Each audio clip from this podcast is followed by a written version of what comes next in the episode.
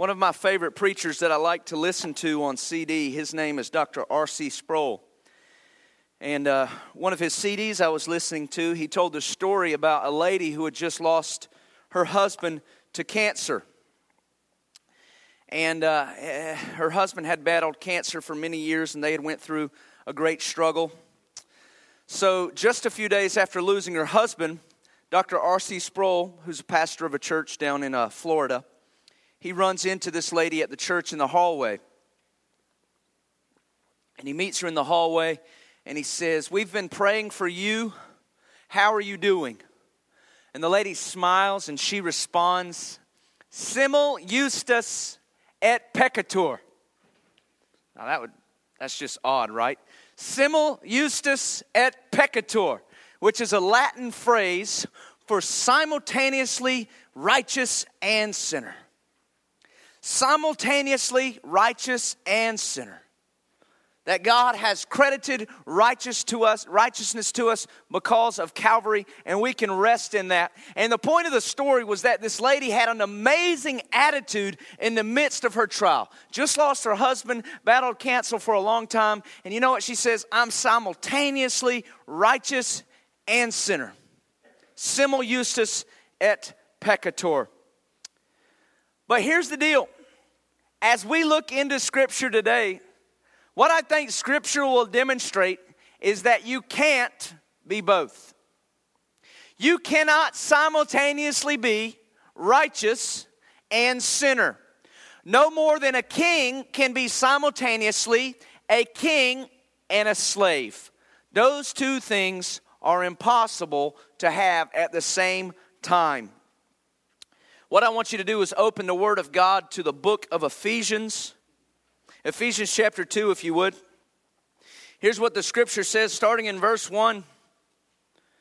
And you he made alive who were dead in trespasses and sins, in which you once walked according to the course of this world, according to the prince of the power of the air, the spirit who now works in the sons of disobedient, among whom also once conducted ourselves in the lusts of the flesh, fulfilling the desires of the flesh and of the mind, and were by nature children of wrath, just as the other. But God, who is rich in mercy because of his great love, which he has loved us, even while we were dead in our trespasses, made us alive together with Christ. By grace you have been saved and raised us up together and made us sit together into heavenly places in Christ Jesus, that in the ages to come he might show the exceeding riches of his grace and his kindness towards us in Christ Jesus. Let me read this one more time.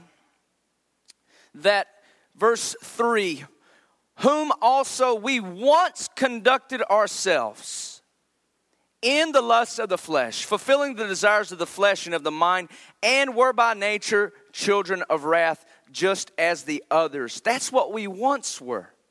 But we no longer are that through Jesus Christ. We once were sinners. We once were lustful. We once were children of wrath. But through Jesus Christ, He has made us alive. He has quickened us from the dead and brought us into Christ Jesus. And as the scripture says, he has, he has spiritually set us into heavenly places with Christ. Now that takes a lot, Brother Don, for my mind to grab a hold of. That God has set us in the heavenly places with Christ Jesus. The first thing I want to demonstrate from the scripture today is that the old nature is no longer present in the Christian. In the Christian. The old nature is no longer present. It says, You previously were dead in transgressions in which you used to live. See, that used to be true.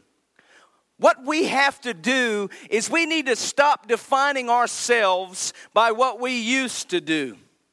Amen?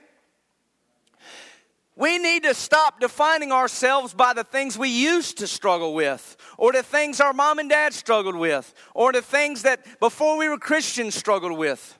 We've got to stop defining ourselves that way. One of my favorite songs for many years in the church was this song, I'm Just a Sinner Saved by Grace. How many of you are familiar with that song? Brother Rick List sings that song all the time. I'm just a sinner saved by grace. And that song points us to the grace of God in our salvation. That we don't deserve it, that we didn't deserve it, but His grace saved us anyway. But unfortunately, here's what the song does it leaves us with the impression that we're still sinners. If I'm just a sinner saved by grace, then in my mind, I think, Brother Carl, that I'm still just a sinner. But that's not the complete story of salvation. I was a sinner saved by grace, but now I'm a righteous saint of the most holy God. You can't be sinful and righteous at the same time. You cannot define yourself by those characteristics. You see, in no other area of life do we define ourselves based on our previous nature. I've heard Christians say the only difference between a Christian and non Christian is that we're forgiven. Now, that's pretty good, right? That's pretty good. But if that's the only difference, man, salvation's kind of a short story. I'm forgiven, let's proceed. No, here's the difference between a Christian and a non Christian. I am seated in the heavenly places with Christ Jesus and blessed with every spiritual blessing. My friend, there's much more than forgiveness that goes along with salvation. There is much more than simply get out of hell free card that goes along with salvation. Jesus doesn't wipe you off and then let you go your way. He sets you up on a pedestal to preach the gospel as a saint of God. We're more than just forgiven, my friend. You see, once I married Tyler, I didn't go around saying, Well, I'm a single man married to a woman. See, I was a single man, and then I married my wife, and I didn't tell anybody, Well, I'm a single man married to a woman. No. I used to be a single man that did things that the single man did, like microwaving mac and cheese. That's what I did. I was a college student I wouldn't get home. I was uh, uh, taking 21 hours as a college student, working in the Air National Guard, serving as a youth pastor. I would leave the house at 7 o'clock in the morning, drive to college, wouldn't get, uh, wouldn't get home till 10 p.m. And by the time I got home at 10 p.m., normally it was with mac and cheese or ramen noodles mixed with beef jerky. It's pretty good, maybe some bacon. I used to make mac and cheese. But those things don't characterize me now that I'm married. Praise the Lord. She cooks me good meals. Give God praise for that. You see, before, when I was a single man, I didn't do my laundry. Well, the thing is, I still don't do my laundry, but at least now I have clean clothes because my wife does my laundry. A bunch of these men are like, my wife does my laundry too. See, I'm not the same as I used to be. I'm not the single person I used to be. Praise God, I hope if you're married to your spouse that you don't think you're like you used to be. You're different now. We've got to stop defining ourselves by our past. So here's the key if our sin nature is no longer present, why do we still sin? If our sin nature is no longer present, why do the Christians still sin? Here's the answer the answer is because we don't understand who we truly are. We don't understand what we've been made to be. You've probably been told before that because we are not yet in our glorified bodies, because we are still in the flesh, we are still going to struggle with sin. You've probably heard a preacher say that. But my friend, I used to think the same thing as well. And some people would ask me accountability questions, you know, how are you doing with your struggles? And I would say, well, I've still been struggling with this sin, or I've still been struggling with that sin. But you know what a struggle implies? A struggle implies that something has power over you. When Brother George steps in a wrestling ring and he's got another wrestler wrapped up in a headlock getting ready for a full Nelson, there's an, a, a, power exchange going on and there's a struggle because there's something else that has power. So if you believe there's a struggle with sin, it's because you think the sin has power. Let me tell you something, folks. You don't have to struggle with something that has no power over you. And as long as we think I'm still in the uh, uh, old nature, I'm still in the sin, in the flesh, then you'll struggle.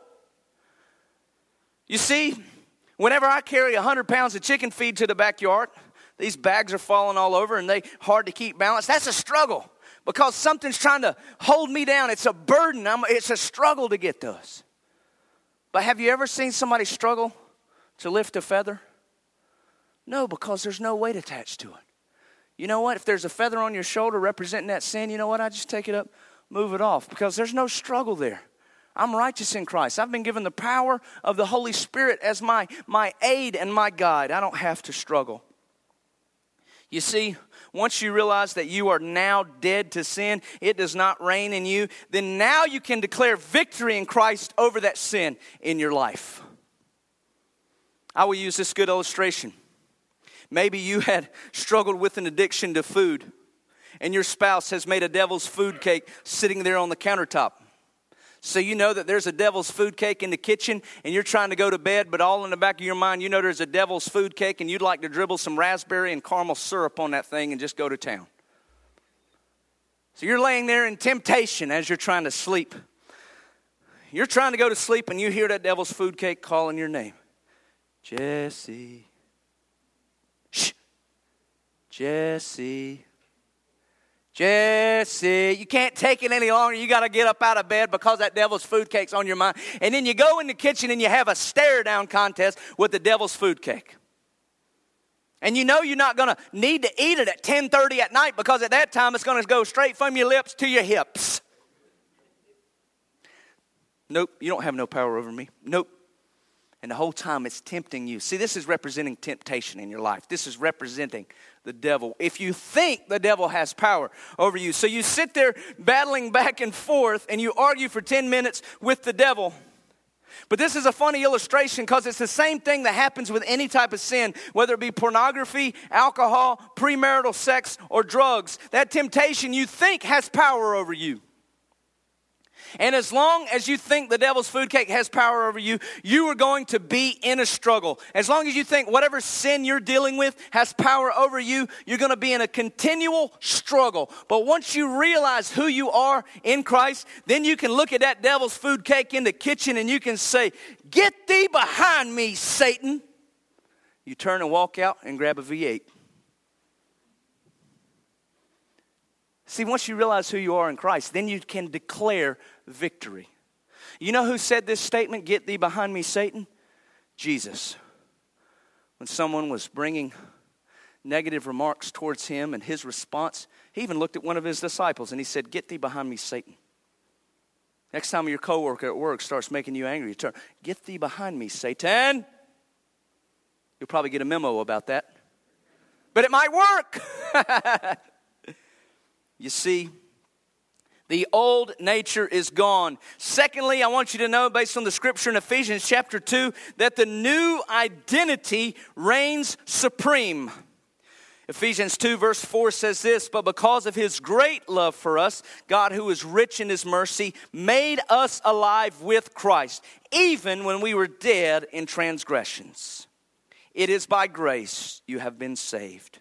So there was an old nature, death, but now there's a new identity, which is life in Christ. I want you to know that today your, your victory in life has to do with your understanding of nature and identity. Now I'm going to use an illustration here. I've got two baseballs. What are the characteristics of a baseball? Tell me some. Round? Threads?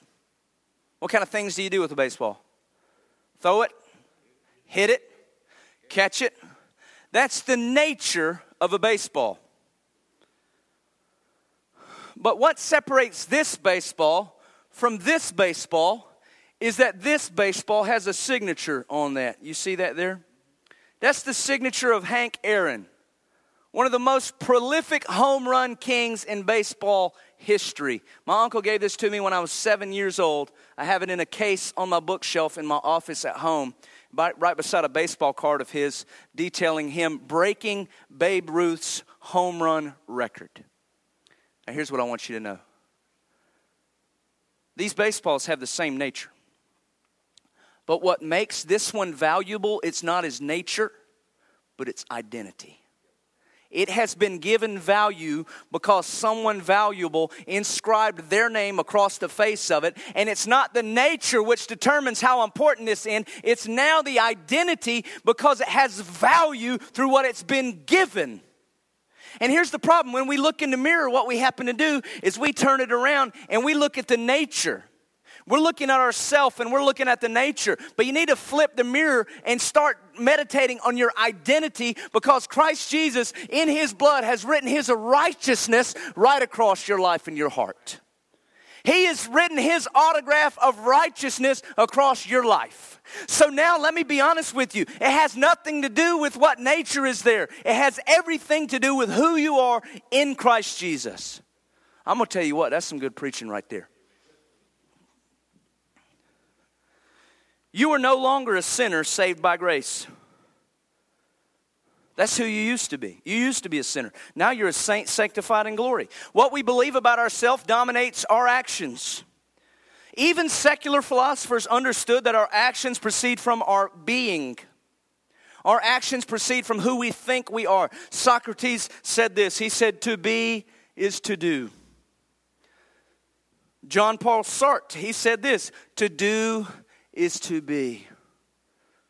Frank Sinatra said this doobie doobie doo. That last one has no philosophical value.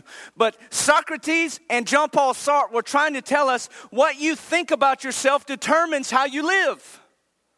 Even the secular ones, not in religious history, understand that what you think about yourself determines your actions.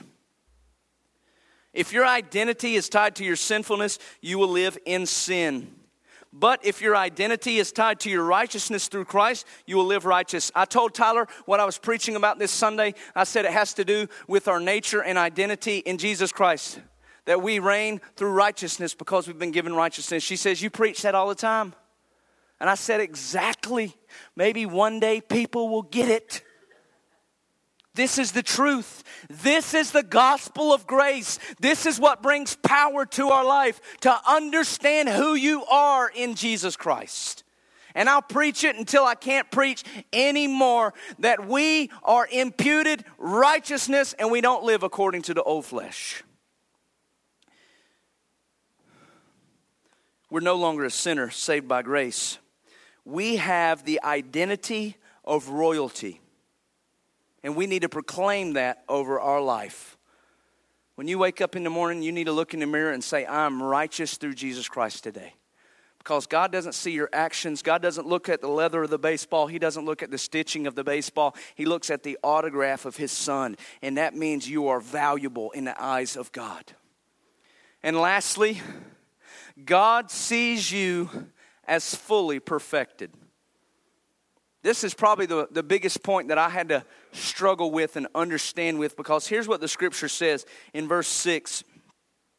It says, And God has raised us up together and made us sit together in the heavenly places in Christ Jesus. God has made us sit together in the heavenly places with Christ Jesus. He's talking about a present reality. He's not talking about a future reality, saying that you're going to go to heaven. He's saying spiritually, in the eyes of God, you're already seated with Christ Jesus. And I had to really let that sink into my, to my being. God sees the future as a present reality. When Abraham was 90 years old, we've been talking about Abraham on Wednesday night.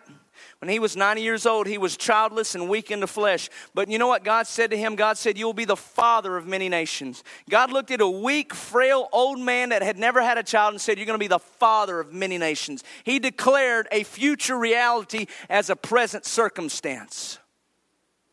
You know why? Because in God's spectrum of time, He can see everything. He already seen Isaac being born. He already seen the nations of Israel coming from Abraham. So He declared that as a present reality because in God's eyes, there is no difference. And this is what God declares to you. God sees you already in the heavenly realm with Christ. And somehow, in an eternal spiritual dimension, we are already there. You see, Ephesians 2 6 destroys our Christian mentality that we're trying to earn something or that we're trying to earn jewels in a crown. Have you ever heard people say that we're trying to earn a crown in heaven or we're working to get more jewels in the crown. We even say things like, like if you are married to a difficult person, they'll say, man, he's earning an extra jewel in his crown for that one.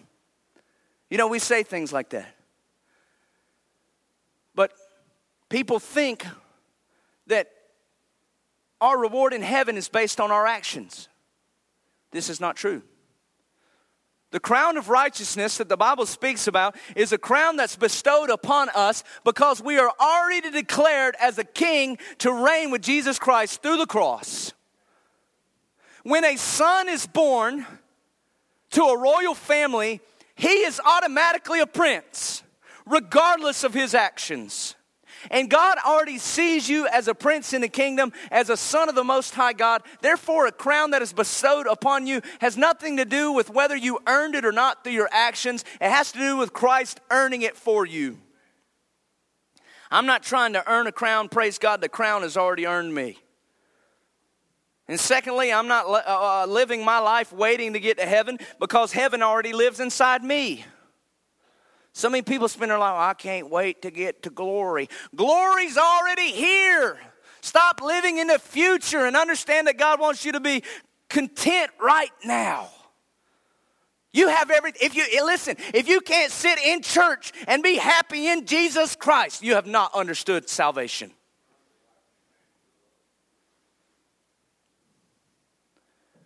This is a picture of heaven. If a lost person walks in right now, what would they know about Jesus? When they observed our worship, what would they know about Jesus? We should give them a glimpse of everything heaven is about fellowship, unconditional love, praising the Lamb who is worthy, and just preaching the Word of God because it nourishes our soul. Let's be about those things. Knowing that you are royalty destroys the persuasion of the prosperity gospel. Are you familiar with the prosperity gospel? If you watch a lot of them preachers on TV, they're, they're prosperity preachers. The prosperity gospel said God wants to make you rich. But the gospel of grace says you're already rich. You see this? The prosperity preachers on TV say that if you send them $1,000, God will make you rich. You heard them say that? But the gospel of grace says you are already rich. So I, we don't give with the mentality to get more. We give with the mentality that our supply will never run out because I'm already rich in Jesus Christ. I don't need to give God something so He'll give back. I give because I already am an inheritor of the entire kingdom. That's why I give, because I have an unlimited supply through Jesus Christ. People have been asking me all week, what are my thoughts about the preacher in Charlotte building a mansion? My response is that Jesus is already building me one. I'm not worried about any earthly mansions because I know I'm already having one prepared for me, not because I'm doing something or, or earning it, but because that's how much Jesus loves me is he's building an eternal dwelling place for us in heaven. I'm already rich, praise God. Prosperity gospel places our eyes on earthly wealth, but the gospel of grace places our eyes on spiritual wealth. Let me tell you, my friend, if the stock market crashes tomorrow, and it very likely could, go ahead and stock up on spam and water. the stock market crashes tomorrow, the prosperity gospel will be wrong for a lot of people. Think about that. If everything, our economy crashes tomorrow, which it most likely will, not tomorrow, but it's coming, I'm going to go ahead and tell you that. In order for a one world currency to happen like the Bible talks about, there will be an economic crash. And when that happens, all the prosperity gospel listeners are going to say, What happened? Because I gave God tens of thousands of my dollars and now I've lost everything. My friend, let me tell you something. We don't give to get back. We give because we are already rich in Jesus Christ. The gospel of grace says that even if your 401k is diminished, you have a crown of life that will never fade. Let me remind you for one moment that the old nature is gone. You are no longer dominated by the sinful desires of the flesh, and you need to start speaking that victory over your life. I'm no longer dominated by the flesh. Secondly, your new identity is not based on your characteristics of the old nature, but it's based on the identity that has been given to you because of Jesus Christ and His righteousness. He's autographed right across your life and your heart.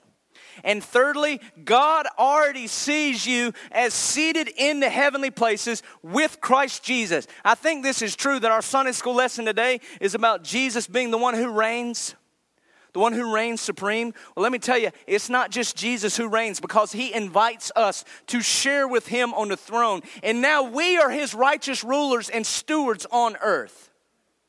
You don't know what kind of steward you're supposed to be until you understand your righteousness in Christ already. So I need somebody to help me today. I want you to say something with me. I'm no longer a sinner. You see, but we really have to, I mean, we got to put some oomph behind it because I want you to believe it. I'm no longer a sinner. I'm starting to believe you a little bit. See, if I was a lost person, I said, I don't believe these people. I'm no longer a sinner. Do you believe it? Say this I am a righteous saint. I am a righteous saint. My friend, you've just prophesied powerful words against the devil. And he cannot stand the knowledge that you have right now. Because the greatest thing the devil will attack is your identity. He'll try to make you feel like a failure. He'll try to make you look at the wrong side of the baseball. But when you can turn the baseball around and you show him Jesus Christ has written his name, he has to flee. Don't be dominated by your past, be dominated by your present through Christ you are a righteous saint.